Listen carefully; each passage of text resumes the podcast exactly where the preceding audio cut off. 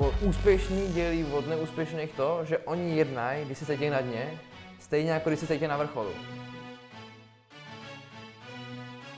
Já si myslím, že pokud lidi nebudou mít strach dělat nové věci, experimentovat, tak tady vznikne spousta super prostě jedinečných věcí spolu. Zdravím vás, dámy a pánové, vítejte na druhém podcastu dneska s Martinem Vítkem, zakladat, spoluzakladatelem Soutěž a podnikej a Fun Chaser. Perfektní. Tak na úvod nám řekni, co, kdo je Martin Vítek? Tak uh, Martin Vítek je Ogara ze Zlína. Uh, pocházím ze Zlína, vlastně, kde jsem se narodil, doteď uh, tam žiju střídavě s Prahou a baví mě, baví mě tvořit nové projekty, baví mě setkávat se s lidmi, pomáhat lidem, pokud umím, nechat si pomoct od lidí, pokud mi můžou pomoct, což je jich zatím stále spoustu. A jsem za, rád prostě podniká, rád se v tomhle prostředí pohybuju. A jak jsi, jak jsi, dos, jak jsi našel, že tohle je to prostředí, který tě nabíjí a který tě baví? Tak v podstatě už uh, mám to i kdyby od rodičů, od, od táty, který nám vkládal už od mládo do hlavy, že uh, pokud chceme být nezávislí a prostě dělat si, co chceme, tak vlastně musíme se zaměstnat nechat sami na sebe, nebo jako, že bychom neměli být zaměstnanci někoho jiného. To už takhle rodiče směřovali, jo? No, jako postupnými krouč, krůčky, nebylo to takové, jako, že ti zakázali prostě něco dělat, ale tak jako uh, to pozorovat něm. Taťka on je jako sice vystudovaný doktor, má uh, vlastní praxi, takže vlastně není na nikoho závislý a zároveň vidíš, co to znamená jako být uh, jako se, sám na sebe jako svůj vlastní zaměstnanec nebo zaměstnavatel. Že to mnohem náročnější, než třeba být někde jinde a zase máš tu svobodu a větší příležitosti. Takže to já jsem si potom vyhodnotil po střední škole, já jsem vlastně se rozhodl, co mám dělat. A jelikož jsem chodil na Gimple, tak tam není žádná prostě jedním nebo druhým směrem taková příprava. Tak jsem se rozhodl, že teda budu podnikat, protože když podnikám, tak vlastně můžu dělat cokoliv, co chci. Teď mě napadlo právě, a byl jsi někdy někdy zaměstnaný? Něk, někdy, jsem někdy, jako, jako, měl jsem brigády, že jo, měl jsem a, jako každý druhý. A, jsem, a to je vlastně všechno. No. Já jsem vlastně měl jenom ty brigády jako zaměstnanec. No mě třeba, mě třeba rodiče jednu dobu říkali, už jako na to přistoupili, ale už i spousta lidí vždycky říkalo, vyzkoušej, jaký je to být zaměstnaný. Jo, jo. Určitě. Já to teda nikdy neskusil. Doporučuji aspoň brigádku, protože pak víš, eh, jako k čemu se nechceš vrátit. Ale já třeba, já jsem právě nebyl nikdy zaměstnaný, nebyl jsem vyloženě. Mě už vždycky, mě vždycky ze začátku už lákalo být prostě sám na sebe. Být, jak, já, jak my u nás říkáme, CEO of your life. Of my life, takže nikdy mě to nelákalo. A já v celku, mě, já vždycky zakládám na to, aby zaměstnanci byli šťastní, aby lidi kolem mě byli šťastní. Mm-hmm. A věřím v to, že mám dostatečně souhlu empatie, abych se vcítil do těch lidí, jak je to být ten zaměstnanec. A Nikdy jsem to neskusil teda. Ale kde vadí, jako zkusit se, jako zkusit se může. A většina věcí, neříkám, že všechno by se mělo zkoušet, ale většina věcí jo. A možná to na tebe ještě přijde, že si půjdeš jako v rámci CSR projektu někde dát brigádku, že jo, mm. až prostě později. Třeba jo. Třeba jednou všechno zavřu a půjdu do korporátu ještě. No, kdo ví, co všechno se může stát. Všechno se může stát. Tak teď mě to, takže vlastně, tak, tak ty si říkáš, že tě vlastně lidi k tomu směřovali. Tak no, jak, jak teda, jaký bylo teda tvoje prostředí, který ti, jak, jak jsi vyrůstal, nebo jak, jo.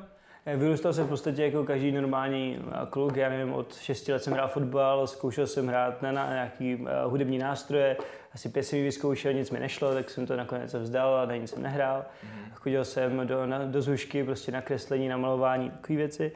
Uh, to mě nakonec taky nechytlo, protože jsem v tom vůbec neměl talent. Sice jsem vyhrál nějaké soutěže, jako, ale to, až jsem jim zjistil, že to je takhle ošklivý na schvál, jako, že to líp neumím, tak mě zase zebrali. Si mysleli, že to mám jako vlastní styl.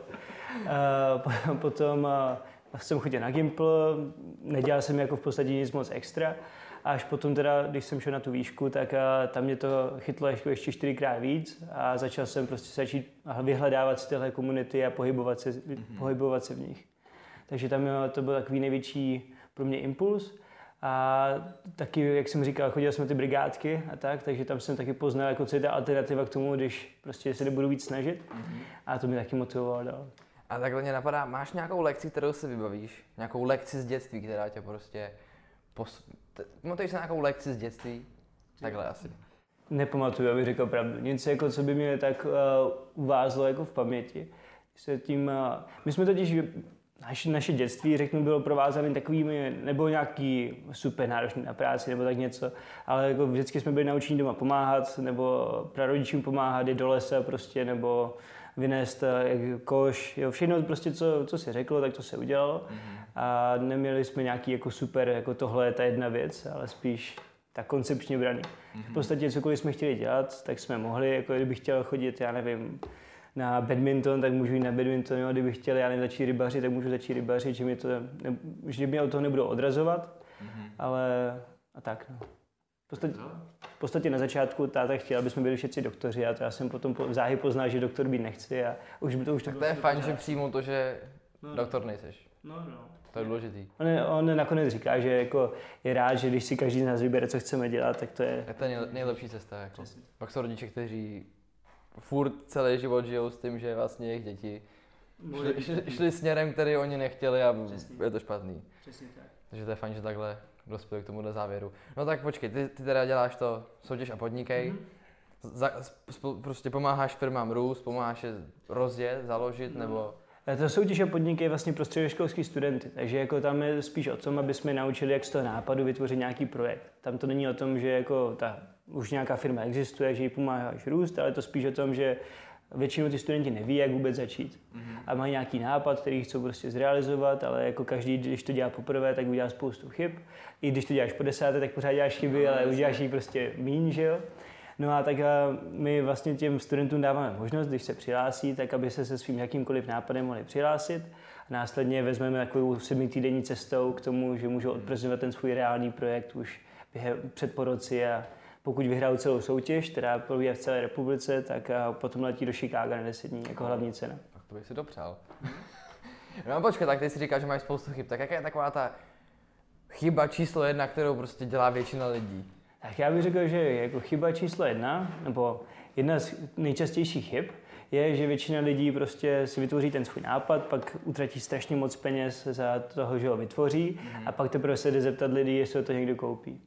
Mm-hmm. Takže spíš jako to dělat naopak, že první se zeptat, jestli ten problém vůbec existuje těch lidí, obejít si ty lidi, pak zkusit udělat nějaký jednoduchý prototyp a zkusit ty lidi jako dostat k sobě třeba, když chcete vařit večeři pro lidi, tak zkusit třeba tři, čtyři kamarády pozvat a přesvědčit je, aby vám zaplatili za to a následně takhle to a růst. Mm. A až to máte teda jako validovaný, že to je fakt zájem, tak do toho třeba napumpovat ty peníze a rozjet to ve velký.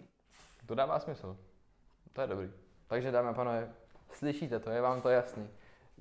Nejdřív se zeptejte budoucích klientů, potenciálních klientů, jestli o to vůbec o to je zájem, jasně. No. Dobrý tip, dobrý tip. No a teda potom dál, takže když člověk teda už je v tom momentě, hele, chci teda to roz, nastartovat a nemám šanci, nebo takhle, asi má každý šanci se zaregistrovat. Jo, každý, no, každý, na střední, každý středoškolák má šanci se zaregistrovat. Mm, a když je, takže je to jenom pro středoškoláky? Mm-hmm. Jenom pro. A když jsem mladší nebo jsem starší, tak, tak jo, mám pro ty, smůlu. Pro ty mladší je tam iKit, což je jako pro soutěž pro základní školy a pro ty starší na ty vysoké školách je to spousty. Jako každá škola má pomalu vlastní soutěž, plus každý kraj má soutěž, a pak jsou celostátní a soukromí, takže na těch vysokých školách si každý najde, co potřebuje. Ale i kdyby prostě to nech, nebo takhle, dejme univerzální nějaký mm-hmm postup nebo ra, uh, nějaký, nějaký rady, jak teda rozjet a nastartovat teda ten svůj nápad? Tak první je důležitý ten nápad mít, že jo? Pa, no, pak, číslo jedna. Číslo jedna, pak uh, ho validovat, zeptat se těch lidí, jestli ho chcou, vytvořit nějaký jednoduchý prototyp, validovat si to řešení, jestli ten člověk jako jestli to třeba mají rádi červený, nebo modrý ty jeho zákazníci, nebo zelený, ať člověk neudělá celou škálu barev a pak zjistí, že třeba z toho má rád jenom jednu čepici z toho, že jo, co může být cokoliv. Mm-hmm a následně to všechno propočítat, tak aby to dávalo smysl, že zavolat do těch továren, zjistit, za kolik to vyrobí při 200 kusy, 1000 kusy, 50 kusy, to je jedno, prostě hmm. zjistit, vytvořit si vlastně, stačit se domyslet všechny možné náklady a následně to zkusit zrealizovat potom, že jo. Ale důležité u toho všeho celého procesu je mít nějakého mentora, zkušenějšího, než jsem já, než, co už to třeba pětkrát má za sebou, mm-hmm. aby to člověka dokázal i provést a trošku mu poradit, aby právě se vyvarovat těch základních chyb, který dělá každý na začátku. Jak bys teda, jak získat mentora? Najděte si nějakého člověka, co vám je sympatický, co eh, dělá něco podobného jako vy. A LinkedIn je veliká síť sociální, kde se jako nebojte někomu napsat. A při nejhorším vám ten člověk řekne, že ne, anebo neodepíše. Při nejlepším si s váma dá kafe, můžete se povykládat a opět při top nejlepším bude vaším mentorem do budoucna. Mm.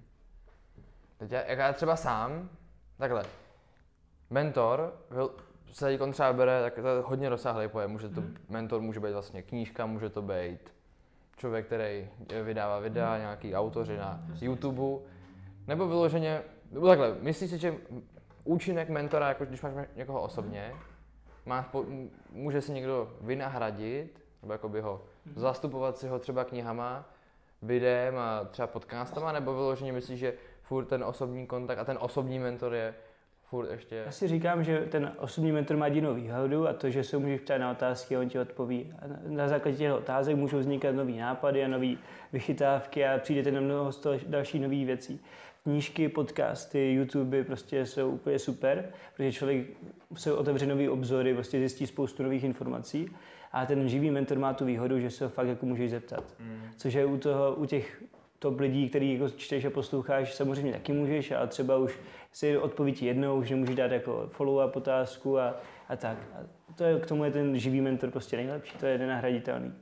Hmm, to věřím. Ale to můžeš i přes Facebook, že ho se ptát, nemusíš to být jako na život, že se s ním potkáš, nebo přes e-mail. Ne, jenom rychlou pauzu. Jsme na začátku, takže furt máme nedostatky. Já to budu vždycky, takže já budu, budu čím dál tím lepší. Tak, napadá mě super dotaz. Jaká byla tvoje největší výzva, kterou jsi kdy čelil? Největší výzva, kterou jsem kdy čelil? No, to bylo určitě, když jsem prostě při, poprvé přijel do školy, já jsem teď studoval v Chicagu, takže já jsem vlastně tam přiletěl do leti, na letiště, nikdy jsem tam nebyl, ale jsem se prostě musel dostat jako na kampus. No a tak jsem měl prostě k taxíkovi, že jo, protože vůbec jsem netušil, jaký tam jsou nějaký metra nebo takové věci. No a taxík taky nevěděl, jak jsem dostane, že jo. Takže jsem potom se začal řešit a ještě jsem měl mobil, internet, nic, že jo. A... a to je jaký rok?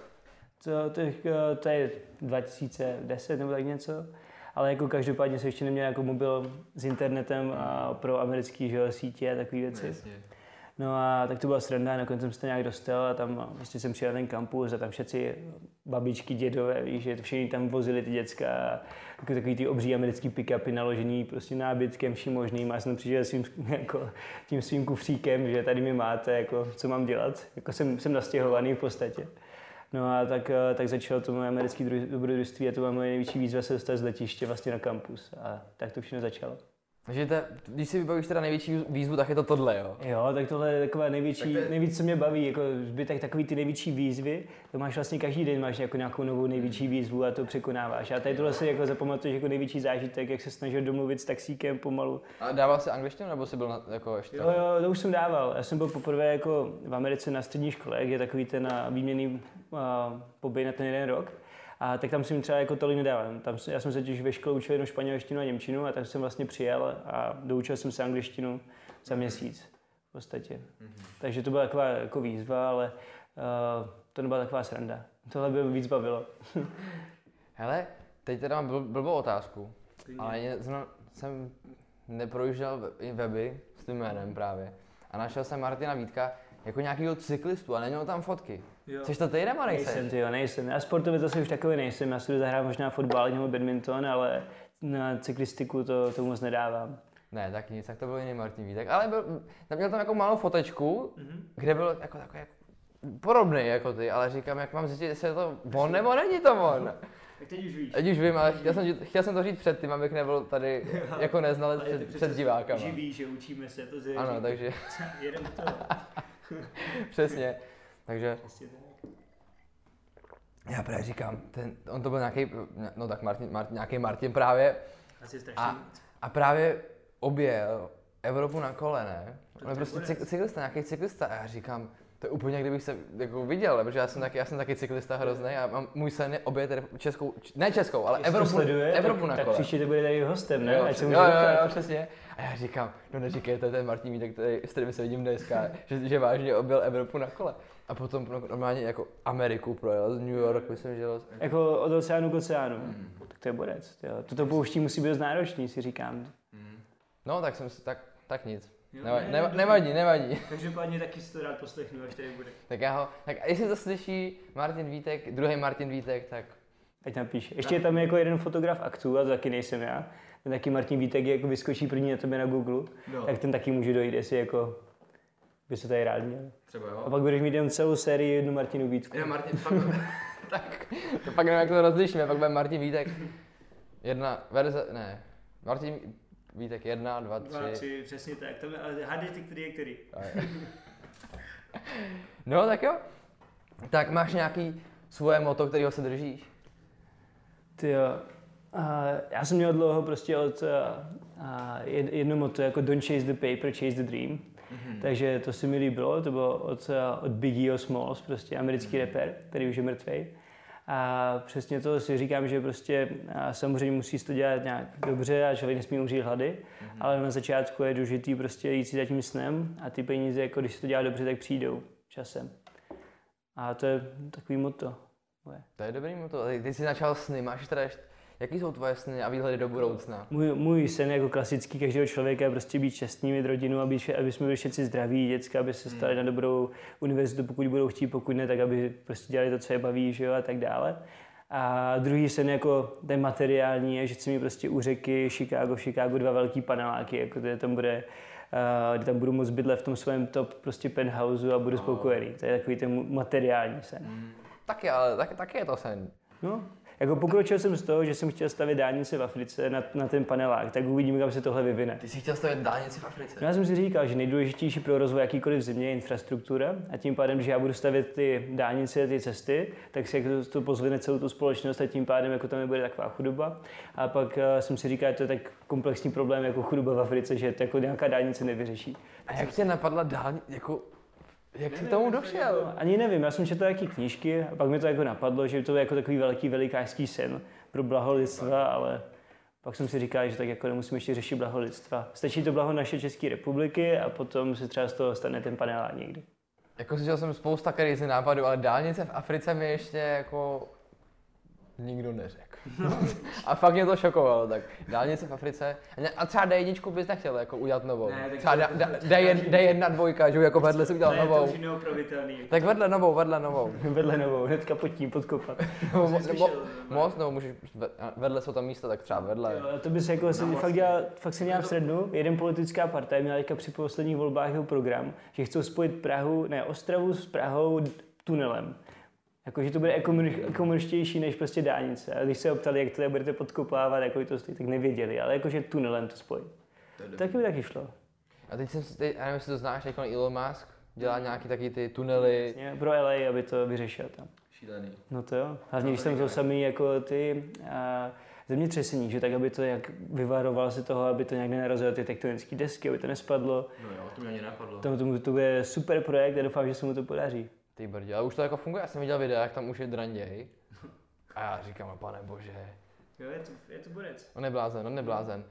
Teď jsem slyšel právě, teď jsem četl o něm knížku.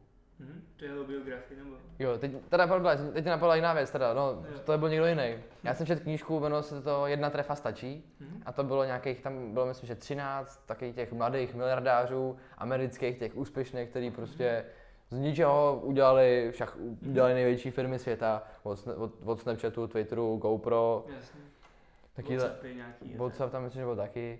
Takovýhle ty největší firmy, co jsou. A právě myslím, že to byl právě zakladatel GoPro. A ten říkal, ten nechtěl natolik ztrácet čas, že chodil na záchod, na terasu ven do keříčku, protože na záchod to bylo dál. A potravu měl normálně přes, přes nějakou tu, jak se tomu říká, nějakou, ne, jak se tomu říká, ka- kapavku, nebo takový ten, že máš, Kapavku ne, ty. ne, jak se mu říká, kapavka se říká tý, tý nemoc, ty. ne, kapavka se, kapavka se říká ale ještě tomu, uh, když, Kapačka. kapačka, kapačka. Kapavka je sexuálně přenosná nemoc. To neměl snad, jo. Kapačku měl No to byl, že taky měl, když chodil do toho, zách, do toho keře pořád zách. a měl kap, pardon, kapačku, která mu, kterou mu šla potrava, aby nemusel chodit dolů, dolů na jídlo. Tak to už je přísný, to už jako je... Protože každých jeho 30 sekund, když musel jít dolů pro ledničky, do, do, dolů do ledničky na jídlo, tak ztrácel čas. Že si dal cíl, že první myslím, že to bylo nějaký 2-3 roky, a řekl si, za- dokud do, do 3-4 let to nerozvedu, tak končím. Mhm. Tak právě chtěl služit každou sekundu, tak je to trošičku extrém. To je No. dobrý. Takže Jestli si myslíte, že ma- makáte moc, tak nemakáte. Ještě nemáte kapačku. Jestli nemáte kapačku a nechodíte za okno na záchod, tak nemakáte dost. Takže Takže tak. výmluvy stranou. Přesně tak.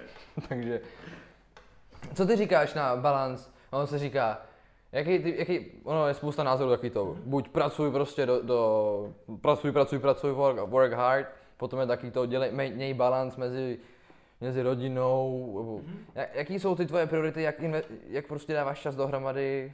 Jak, Jo, jo. Tak já v podstatě si myslím, že jako work hard je určitě důležitý a zároveň tam musí být čas i na ty tvoje blízký. Prostě, abys měl ty vztahy s nimi, protože bez nich to je ten tvůj support tým, že. Prostě be, bez nich, bez těch tvých blízkých, eh, že přijdeš do, někomu domů a že můžeš si prostě s nima pobavit o něčím jiném, než je ta práce, přijde nějaký nový myšlenky a prostě trošku relaxovat, tak bez toho nemůže potom další work hard, že jo. Mm. Protože by se z toho postupně zbláznil, podle mě. Jo. Jako samozřejmě to work hard se dá jako horizontu několika, prostě třeba rok, dva, tři, čtyři, prostě to může valit, takhle jako, že s nikým si nebavíš, jako od rána do večera jedeš, mm-hmm. ale pak se stejně z toho buď zhroutíš, nebo jako nějak ti z toho nebude dobře časem. Takže stejně budeš muset odpočinout a pak to bude trvat ještě díl, si to odpočinout, aby se z toho dostal. Nastartoval se znovu zase na ty čtyři roky toho work hard, že jo. Ne, já, to, já mám vlastní zkušenosti, já jsem právě zpátky, já jsem se jako z toho dostal, tak v lednu, se, v lednu prosinec jsem se z toho dostal, to byl takový ten, ten moment, kdy jsem se přesvičoval z toho totálního fokusu na to, na, na nic jiného jsem se neza, nezaměřoval. Tak normálně já jsem se dostal do takového pocitu, do takového momentu, když už jsem prostě ztratil energii na to pracovat. Mě, už, mě chyběla energie, tak jsem začal studovat energii, prostě jsem mi ztratila energie. Furt, furt to prostě naplňovalo, bavilo mě to, ale ne, neměl jsem energii, najednou se ztratila energie. A jsou čtyři druhy energie, emoční, nebo zdroje energie, zdroje energie. Emoční, fyzická a duševní a mentální. A každá z nich, a já jsem vlastně zaměstnával jenom třeba jednu z nich, protože jsem dělal to, co mě baví, to řekněme fyzicky, je ta, že člověk dělá, co ho baví, Jasně. prostě tou aktivitou, kterou dělá, že ho baví, prostě ho naplňuje, tak to je třeba zdroj energie, a potom třeba ta emoční, že člověk se, jsem byl furt zavřený, furt jsem makal a vyloženě ta emoční stránka toho, toho zdroje té energie prostě mě chyběla. A začal jsem, vyba, ne vybalans, já nemám rád úplně slovo balans, teda, Jasně. řekněme, napěchoval jsem to tím, že jsem měl zdroje i z těch druhých, začal jsem se věnovat víc rodině, teda vlastně, já jsem zjistil, že rodina je zdroj všech, všech zdrojů energie. čtyřech. Všech těch čtyřech. Jasně. Protože můžeš něco udělat pro ně a to máš tu fyzickou, že jo, Přesně. zároveň je to potěší, jak máš tu mentální, že jo, potěší to tebe taky, emoční, že jo. Má to neskutečný, neskutečný zdroj energie z rodiny, neskutečný. A to tam mě to šokovalo, jsem si vlastně říkal, hele, rodina dává všechny čtyři zdroje. Všechny čtyři. Je to tak? Tak, jestli jo, ne asi každá, že jo, každý to má jinak, Každá ale, asi ne, ale to je jako, a mělo, mám- mělo by to tak být. Mám naštěstí to štěstí, že, mi- že mi dává všechny čtyři. Jo, jo, taky. A právě teď jsem se dostal do fáze, kdy se snažím, aby jsem zároveň do toho každého dne třeba dal kus sportu, Mhm. uh, dal kus rodiny, kus přátel a tu práci. Mhm. Aby to bylo každý den. A když asi mám ten sport, je taková ta věc, kterou jsem schopen si třeba dát další den, třeba si zaběhnu víc kilometrů. Ale-. To, to, to, to, třeba ten den jsem tam vožil, že kolikrát ten sport voželím, ale byl, aby třeba každý druhý den ten sport byl, ale myslím si, že se mi podařilo udělat takový. Teď jsem zase naskočil to slovo balans. Ne balans, Taky. ale na, napěchovat ten den tak, aby, jsem, ten, ten, aby tam bylo všechno. Hm? A, teď, a je, to, To je to, totální bomba, totální raketa a člověka pokud tam má všechny ty zdroje, všechny ty atributy toho dobrýho dne, dá do toho dne, tak tyjo, člověk to je nabušený raketa, tyjo, Na která, Mars. která má nekonečný palivový nádrže. Tyjo. Jo, jo. Tak to je to ten time management, že jo, musíš dobře zvládnout, jako kdy co udělat, že jo, ještě ze školy to skloubit dohromady. Škola je blbá. V tomhle tom. Tak jako aspoň se to dobře s tím kalkuluje, že jo, že tam můžeš mít ty kámoše v té škole a máš to Jo. prostě jasný daný blok toho dne, že to je dobrý. No, podle mě, podle mě je důležitý tam, no takhle, já ještě říkám, můj názor je, ne, já jsem to úplně se v tom zamotal teďko, nezamot. Myslím si, jak jsme mluvili o té- o té hard work, nebo jak by se to mohli přeložit, No, no, těžké, Těžká praco, práce. pra, těžká práce, ne, Ne, ne, ne, že prostě... pracovní nasazení, nebo No, no. něco takového, nebo To taky zní hrozně. Uh, historického kontextu. jak to přeložit? Uh, třeba, no, že prostě rád pracuje, že pořád. Workoholik. Workoholik. Taky to No není nevím, to, je- překlad, to, je, ale... to je zvláštní překlad, ten se mi nezdá úplně. No, že prostě tomu dává všechno té práci. Že prostě se na nic nevymlouváš, jak říká na začátku. Hmm. Ne, já si myslím, že člověk si musí uvědomit, že má prostě 24 hodin denně, 6 hodin z toho spí, nebo 7, to záleží, kolik kdo potřebuje. A musí užít každou minutu. Mm-hmm. Každou minutu. Já dělám to, teď jsem třeba se o tom bavil s kámošem, já si každý den, po každý, vlastně furt mám v hlavě takové ty svoje priority. Mm-hmm. A před každou tou svou aktivitou, která mě, která mě zabere, která mě zabere minutu a víc, přemýšlím nad tím, jestli to má smysl a jestli to je, jestli to je v souladu s těma prioritama, protože pokud ne, tak do toho ten čas nedávám. Mm-hmm. A mhm. jestli to je, člověk má kolikrát chuť prostě přijít a sednout se a na YouTube, nevím, jestli to máte, to má skoro, já nevím, jestli prostě člověk sedne a zapne YouTube nebo projede Instagram a já vždycky si sednu a řeknu, hele, pozor, taky ten vykřičník, bacha, a teď si řeknu, hele, je to, je to v souladu s mými prioritama, není, vlastně tak co teda, rodinu, tohle. A hned jdu tam, kde to, v tým, kde to v souladu s těma prioritama je a najednou tohle je podle mě můj takový life changer. Jo, jo. Že pan člověk by se měl furt mít na takový ten obrázek před sebou, aby věděl, proč tady je, co chce a aby ty aktivity byly v souladu s tím, co on dělá, co on mhm. chce, protože spousta lidí v tom souladu nežije. Mhm. A spoustě lidí vyhovuje spoustu jiných věcí, že třeba ti jsou rádi. Spoustě lidí vyhovuje, že jdou do práce, mají ve čtyři hotovo a už nemusí řešit, jdou si prostě na fotbálek, že jo. Jo, zjistil jsem jednu věc, že je stejně těžký být, být, být úspěšný, nebo já ještě nejsem jako vyloženě úspěšný, ale za tím být úspěšný je stejně těžký jako být neúspěšný. Hmm. Protože to stojí stejnou, stejnou energii, protože být no. neúspěšný a být prostě na, být prostě na dně jako vydá hodně energie. A vím si zase, se to znamená jako být úspěšný, že pro někoho je úspěšný, že má tu zdravou rodinu a prostě rád, že jo. A stačí mu to, že jde do práce. Ale to taky něco stojí, že, že no, tak jasně, ale, ale on je úspěšný. Ale podle mě pečovat o tu rodinu stojí stejně, jako když pak člověk je z toho frustrovaný, že nemá šťastnou rodinu a nestará se o ní. Jo, to jo, to máš pravdu.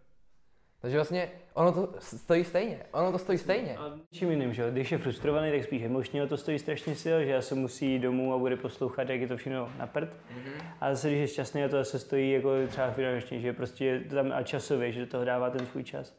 A je to prostě vyvážení, uh, co, co máš radši, jestli chceš být jako naštvaný a jako mít frustrovanou rodinu a budeš třeba ušetříš časově, že, jo, že můžeš to strávit v práci nebo já nevím, s kámošem nebo mm. něco. A nebo to chci strávit s rodinou prostě a být šťastný a zase uživíš ten čas, jak si říkal, třeba s těma kámošem v té práci každému vyhovuje něco jiného a každý má ty jiný cíle, že? Takže těžko říct, kde je úspěšně. Tak jenom jsem, takhle, tak možná mám lepší termín. Naplňování těch tvých cílů, no, to už je naplňování, to je, to je možná lepší termín. Naplňování tvých cílů stojí stejně energie jako nenaplnění tvých To je ten opportunity cost, že jo? Neboli, uh, jak se tomu řekne česky. To prostě náklady na tu příležitost. Hmm. Že? Buď budeš na tom Instagramu 20 sekund, nebo budeš psát e 20 sekund. No, tak to je rychle e-mail. No, tak jasně. Budeš být pět minut na Instagramu, no pět minut e-mail. jako jo, jo, jo, to je ončo. No, no. To je ončo. A pak, a pak právě člověk stráví těch pět minut tím, si řekne, hele, já jsem měl psát ty maily, že? I když potom bude na ten Instagram, tak potom bude litovat toho, aby si říká, já jsem měl psát ty maily, nebo taky ty, ty tvoje debaty vnitřní si říkáš, hele, ale tu ješ toho a ten čas, fakt je, ta energie je stejná s tím, když člověk to nenaplní a naplní. Ten ti nikdo nevrátí, že ten čas. Takže podle člověk to je, když si člověk podle mě uvědomí, tak, se, tak, tak by mohl dojít závěru, hele, tak možná... No, ale nikdo není tu... Bůh a stejně to Instagramu občas skončíš. No jasně, tak to asi jo. Tak člověk má, každý člověk má asi takových těch... pár, taky ty chvilky, kde, které nejsou produktivní nějak, no. Jo, ty musí být. Tak musí člověk vypnout na chvilku, že jo? Říkám, to, o tom to je, že jo? No. Asi jo. Asi jo. Je to těžký. To je těžký. Tak jsem... to fajn. tak a když jsme, když jsme byli u těch snů a tak, tak jak sebe vidíš za těch 5-10 let? Jak, jak vidíš sebe za 50 let? let? jo. No to je těžko říct teďka. Já jsem, eh, já si říkám, že prostě za 50 let. Jako já vím, co, jak by měly vypadat ty, ty projekty, na které dělám, ale sám jako osobně. Uh, nevím, protože z toho děje strašně moc a v tom životě a teďka závisí na tom, jako jakým směrem se to dá. Takže jako já budu vědět v září, kde budu za 5-10 let, spíš než jako to vím teďka. Mm-hmm. A proto to teďka nedokážu zrovna na to odpovědět. Já vím, že ta moje soutěž a podnik, by to mělo být samostatný, měli bychom expandovat do sousedních zemí, Maďarsko, Slovensko, Polsko. To jsem s Fančístrem, ten by měl být už samostatný, taky fungovat běžně v Polsku, na Slovensku, v Rakousku, v Německu. A to jsou jako takové moje uh, firemní cíle. A s tím už osobním životem ti dokážu říct, kde budu za 5 let, 10 let teďka. To ti dokážu říct zhruba, jaký budu mít cíl v tom září, říjnu a tak dále. A nemáš, tak i když ne, nevíš, ale nemáš aspoň Tak jo, chápu, dobrý. No tak já, já budu, buď budu. Nebo jak by, tak nevíš, nevíš prostě jak, ale, ale jak by se teda rád viděl, takhle, jak by se rád viděl? Ty jo, spokojený, abych byl, ale jako teďka je otázka, co to bude znamenat, že jo, jako já bych uh, spokojený jako s rodinou, uh, chtěl bych, aby fungovalo uh, ty firmy, aby mi pořád měl nějaký nový výzvy z těch, z těch firm, a to bude paráda, když budou výzvy, rodina spokojená a firmy fungovat, tak to bude paráda, ale jako mhm. nechci to, aby to bylo jednoduché. Jo, jasně. A teď teda ve firmě, na čem zakládáte u vás ve firmě? Ve, třeba řekněme vaše kultura, na čem je založená vaše kultura ve firmě? Vlastně jako a, lidi, co v, ve firmě spolu děláme, tak jsme v podstatě jako přátelé. Že se jako známe všichni osobně, chodíme spolu na ty na, to, na návštěvy, Uh, kolegyně nám jako upeče mafiny a buchty mm-hmm. prostě a sedneme a u toho třeba pracujeme nebo si povykládáme nebo takové věci. Takže takové přátelství. Uh, co se týče potom No a takhle vlastně to se to snažíme komunikovat i s těmi zákazníkama, jo? že prostě, když nám můžou kdykoliv napsat, pokusíme se jim co nejdřív prostě odpovědět, s čímkoliv pomůžeme, vyrobíme, já nevím, když sami nevíme, dohodíme jo? a tak dále. Takže vlastně my si záleží, zakládáme na takovém jako otevřenosti, přátelství a že jako nic není nemožné. Si, když no něco neumíme, si... tak dohodíme. Teď je spousta lidí, kteří si můžou říkat, hele, mají firmu, mají prostě tým, ale nejsou k sobě otevřený a nejsou, není taková ta otevřená Taky to otevřený přátelství. Jak dostat otevřený přátelství do týmu, kde to není? Tak těžko říct, jako my máme tým o 4-5 lidech, že? takže to je v podstatě jednoduchý. Mm-hmm. Ale když má tým někdo o 200 lidech, prostě tak jako, nebo o 30, tak už je to mnohem složitější, ale takže to ti z praxe nedokážu říct vůbec, jak tohle, jak tohle udělat. Jo? Dnes jsme ještě řešit nemuseli. Jo? Přes tenhle hump jsme se ještě nedostali. Jo, tak já jsem, já jsem třeba čet, že by týmy měly být ideální velikost týmu je 12 členů. Mm-hmm. Potom už se začíná oddalovat a ty lidi jsou, jsou dál od sebe a už to není tak, hmm. tak propojený, aby ty lidi byli vzájemně, vzájemně když už máš třeba 30 lidí, jak s nimi každý den budeš jako komunikovat, nebo ne každý den, to je moc, že jo? už ale jako jednu za týden se ptat, jak se má, to už jako dá práci navíc, už hmm. musíš jako zdravit celý den tím, že jo, pomalu. Ne, Takže jo, jako vsadím se, že 12 prostě v pátek si jít na pivo, že jo, pokud se taky týden a tak dále, to se dá. Pět je fajn, já to znám od nás, my jsme taky měli jednu dobu hodně lidí u nás týmu, mm, už nás. Taky, taky jsme tady byli. A právě byl nás spousta a člověk vyloženě chce být takhle přátelský a otevřený ke všem a se všema se bavit a být na blí, mít blízký vztah se všema. A potom to najednou úplně přestalo jít. Fakt normálně. Blízký vztah? Ten blízký vztah, normálně, jak nás bylo už tolik, mm-hmm. No, můžu, kolik nás bylo? Možná tak třeba devět. Devět nás mohlo být. Když jsem měl maximálně, a prostě člověk už jsem cítil, že devět už je fakt hodně. Mm-hmm. A aby člověk fakt dával čas všem, aby, aby to bylo tak otevřený a blízký, tak je to hrozně náročné a dávat hrozně času do toho musí člověk dát.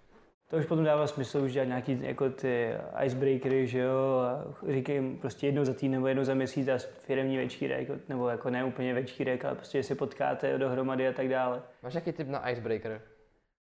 Ty icebreaker, ty jo, ani ne, jako my jsme žádné ještě neměli, ale vždycky alkohol pomůže u icebreakeru, že jo. Což, jako, uh, co by ne, uh, jinak Taky ty unikové hry bych třeba rád si vyzkoušel, že? nebo jo. laser game, to mě bavilo, jsem na to byl asi dvakrát, tak to byla sranda. Mm. No, ale jako jinak, jinak neporadím. Nevadí, nevadí. Nevadí. Tak když to někdo bude vědět, tak mi dejte vědět. Rád si vyzkouším cokoliv. Icebreaker je taky, já úplně neznám ten klasický, typický icebreaker toho, no. že...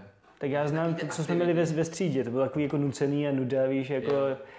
jako na té výšce. Tam se vždycky byly skupinové projekty, na začátku prostě byl icebreaker, abyste se poznali a to byl strašný oprus. Jo. Hmm. Ale občas třeba povedlo, že se, eh, že se ze špaget stavila věž a kdo měl nejvyšší věž prostě pomocí umezeného množství izolepy a provázku, tak prostě vyhrál, já nevím, nějakou knížku jo, a tak. A hlavně to byla strašná sranda, že nejvyšší věž, jako historicky, nějaký, na tedy, na to můžeš najít, tak nejvyšší věž vždycky historicky postaví v mateřské školce a nejmenší věc vždycky postaví jako business studenti nebo jako mm. podnikatelé, protože ti na mateřské školce prostě nemají problém experimentovat, prostě jedou, že jo, spadne jim to, jedou znova, prostě už mají tu nejvyšší a stojí jim to. Ti business executives prostě tak, tak ti jako první celou dobu přemýšlí, jak to udělat, neudělat, že jo, a pak už jim dochází čas, tak to udělají stejně to spadne. A je to, je to k ničemu. Takže v podstatě, když jdeš pokus omyl v těchto věcech, v těchto icebreakerech, tady v tomhle konkrétním, tak spíš vyhraješ, když jsi kreativní, než když stimuluješ předtím. Teď jsem viděl, jsem dneska taťka ukazoval vtípek ráno, Mhm. ukazoval fotku, jaký ty fotečky s tím komentářem. A tam, byla, tam byl projekt, nějaký, tak měl asi čtyři ruce, takhle jako tady nějaký mi, seriózní multitasking tam měl a bylo tam pod tím jako text. Projekt, projektáci to jsou ty, kteří si myslí, že s devíti ženami mají miminko za jeden měsíc. To je dobrý. Jo? Tak to mě, to mě pobavilo. Jsem si říkal, ale jo, dobrý nápad, jo. Že by to rozložili, jo? Právě, s deví- s devíti ženskými je to za měsíc, ne? Dám to dohromady a je to no, ty tam právě jedou multitasking, devět rukou a všechno najednou právě. Zajímavý, no. Uvidíme, jestli se to chytne. Třeba jo, Třeba jo? nějaký, nějaký takový totální urychlovač. No to jo. Hmm. Září. Helejce, třeba sám jsem se s tím potýkal o víkendu, je ten víkend. Taky ty špatný časy, nebo takový ten čas, kdy najednou si tážeš taky ty hluboké otázky, kdy prostě říkáš, ale jdu tím správným směrem. Vlastně má to smysl, nebo taky to, máš, zažíváš to taky jsem tam? Jo, jo, to já myslím, že každý zažívá, že jo, jestli to uh, aspoň ne jako každý den, že jo, ale prostě jednou za čas to přijde jako, jo, jdeme správným směrem, měli bychom trošku třeba dělat tohle místo tohle, jako má to vůbec cenu dělat nebo nemá a pak si vlastně na základě těch svých cílů a na základě toho, čeho chceš dosáhnout tím daným projektem, tak si uvědomíš, že to jako cíl mám, právě proto jsou důležité ty vize, ty mission statementy, že se máš k čemu vrátit v těchto, v těchto jako chvílích a podívat se, jako proč to vůbec děláš a co tím chceš jako dosáhnout, že jo. Mhm. Takže, jestli to chápu správně, ty se vypořádáš s tím, když jsi takhle na dně, můžu to nazvat na dně nebo na dně. Tak eh, když kdy každý má filozofickou chvilku, takže když máš filozofickou chvilku jako proč, se ptáš, Jak, jak se dostat z toho a do toho, kdy zase jedeš bomby? Jak se z toho dostat? eh, tak na začátku, když spouštíš projekt, tak by si měl napsat, proč to děláš. No a když máš tady tuhle chvilku, tak si to přečteš. A jsi dobrý. No a vlastně si řekneš, jo, tak dobře, tak kdybychom možná udělali tohle, tak tímhle se dostaneme blíž tomu cíli, proč to děláme, tak to může změnit tak, ale už neštimuješ nebo nepřemýšlíš, jako proč to děláš, protože už, teď už víš, co, proč to děláš a už se si může říkat, tohle by mi pomohlo se tam dostat, kdybych to udělal a to úplně změní tu konverzaci, že jo, takže už jako zase řešíte přesně, jak se říká, těch 20 minut na Instagramu mi prostě pomůže k tomu se dostat k tomu cíli, ne nebo jo, že jo, Jo. no a to je ono. A právě když máš tu filozofickou chvilku, jak se na to podíváš a změníš si to myšlení takhle. Mhm. Já třeba mám od Andy Frisely, to je jeden super podnikatel, taky má svůj vlastní podcast. Těžká konkurence. Možná díky doporučím.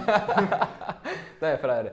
A tak ten doporučuje, ten, ten, ten právě měl podcast na How to Manage Highs and Lows, to je přesně, mm. přesně tohleto. A on říkal, člověk, nebo úspěšný dělí od neúspěšných to, že oni jednají, když se cítí na dně, stejně jako když se cítí na vrcholu. To znamená, že on, si vlastně jsi na dně, taky ty chvilky, prostě všechno, taky to nevíš, co dál, taky si říkáš, co teď, tak si musíš zamyslet nad tím, co bych dělal teď, kdybych byl totálně nabitý a zainteresovaný do toho a prostě jaký, jak jednám v nejlepším dnu, tak takhle bych měl teď jednat, když se zatím úplně, úplně podpsal. Tak víš, co musíš dělat, aby dostal do svého cíle, že jo?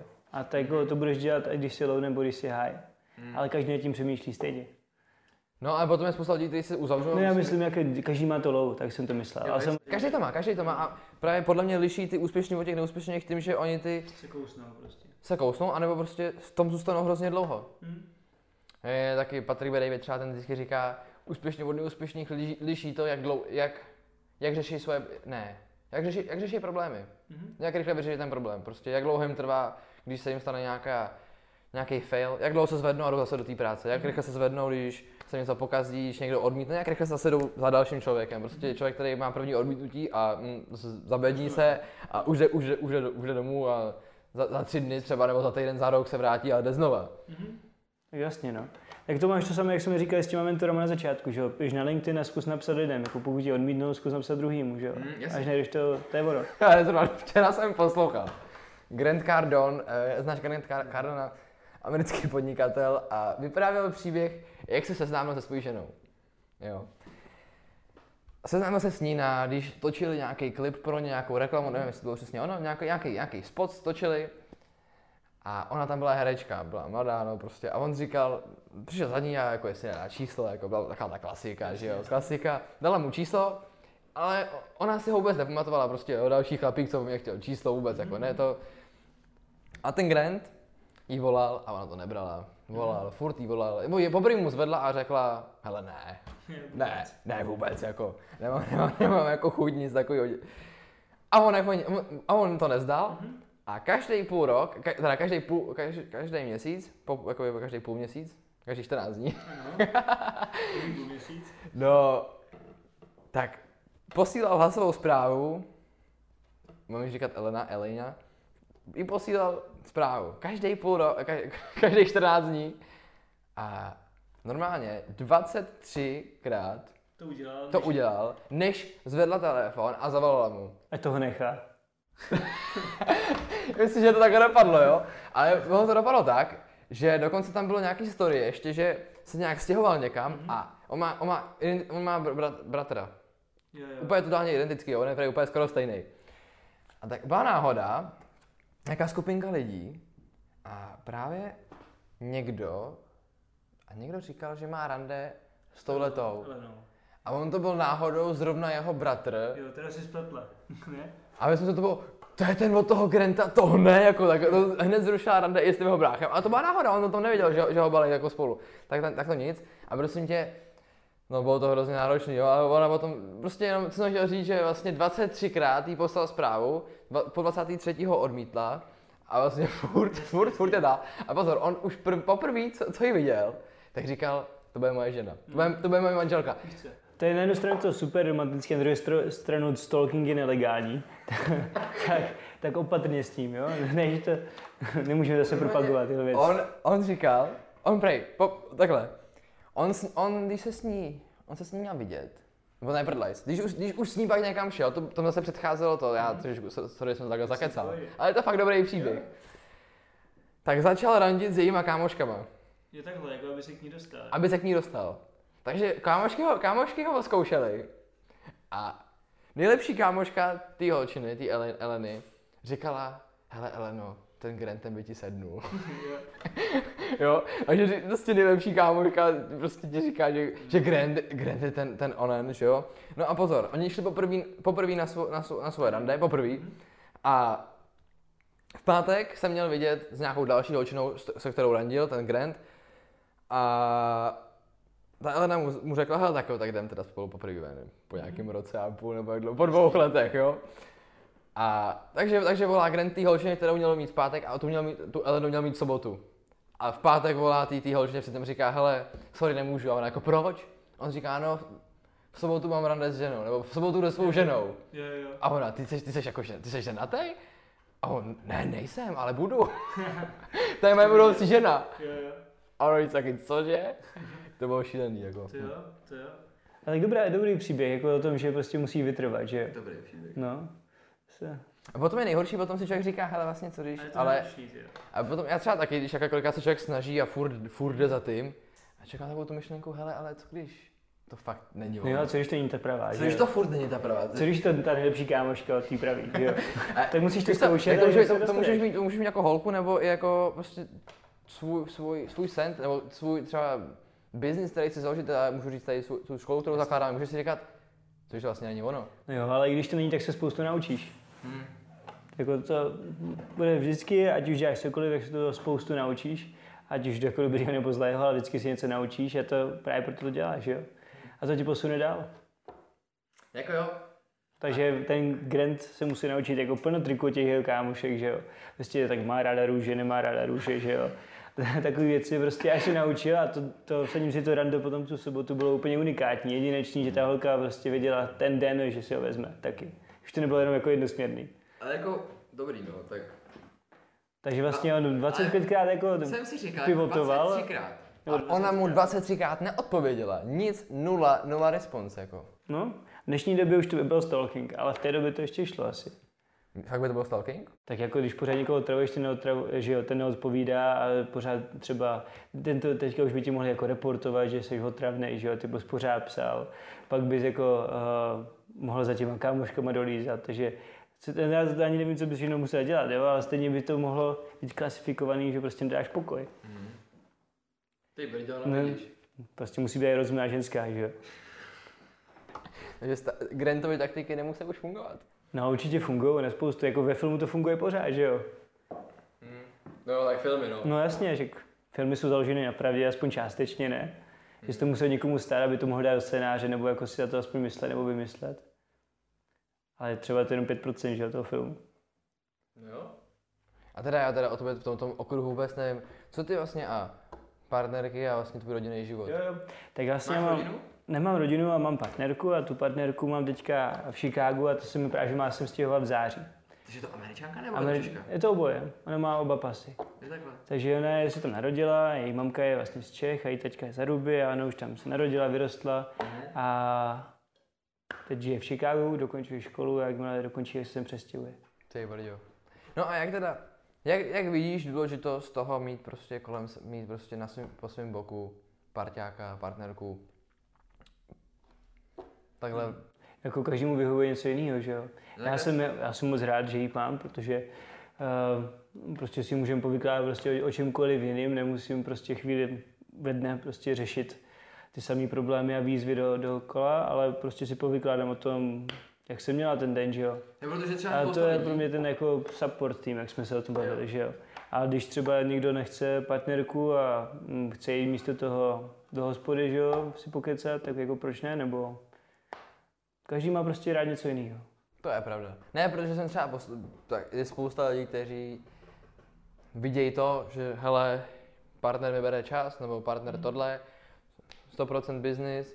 A tak každý v podstatě v životě má toho svého partnera, ať už je ten uh, třeba ty networkingové večeře nebo snídaně, nebo tam, kde si jako jde vlastně povykládat ty lidi tam jako ve směs, třeba vždycky tam třeba polovina nových, ale polovina už ví, že tam třeba přijde, tak to je vlastně taková jejich partner, partnerka, že tenhle Jo. event, nebo mají v práci kolektiv, že jo, tak to je jejich partner, partnerka, za kterými oni si prostě udělají tu práci, že se s tím povykládají třeba na obědě a stačí jim to. Mm-hmm. Takže každý tu partner, partnerku někde má a pro každé je to něco jiného, že jo.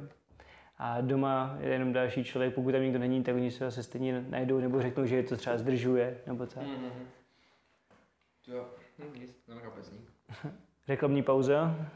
Ale, ale, ale, Vy máte někdo Kleenex?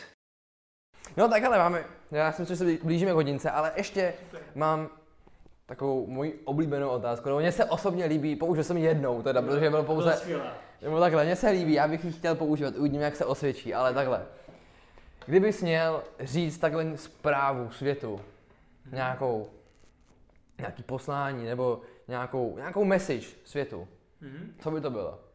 Ať lidi nemají strach dělat nové věci, experimentovat. Já si myslím, že pokud lidi nebudou mít strach dělat nové věci, experimentovat, tak tady vznikne spousta super prostě jedinečných věcí, spousta nadprůměrných, spousta průměrných, spousta věcí na prd, které zaniknou, ale stejně tady zbě, jako vznikne spousta nových věcí, na kterých se spousta věcí lidi naučí a budou na to moc potom navazovat. Takže jako nebojte se, každý, každý, žádný nápad není hloupej, stačí to prostě vyzkoušet v praxi, a ať už tu validací nejprve a třeba někoho napadne na vašem blbým nápadu nebo hloupým nápadu něco skvělého, jak vylepšit a můžete se spolu dát dohromady. Takže nebojte se mluvit s lidma a nebojte se dělat nové věci. Paráda. No zrovna mě napadá nápad tomuhle. Přesně teď jsem četl stati- statistiku toho, co nejvíc lidi drží od toho, aby dokázali to, co chtějí.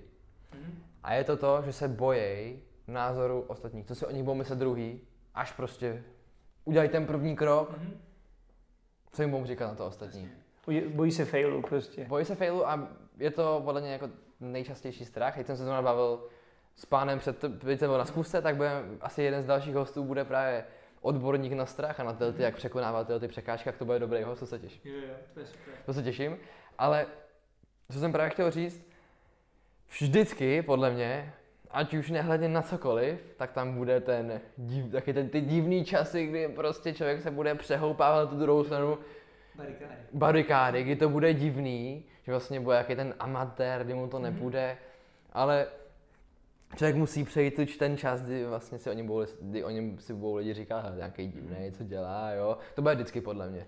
To bude vždycky a bude to, bude to mít každý, kdo bude. No, tak se budou lidi ptát, jako proč to dělá, že jo, nebo takové všechno. Vždycky to bude. A podle mě nesmí se lidi bát toho, že to tam, že to to bude, tak, tak to je a No, no. když to, to, to je, věc se musíte překonat.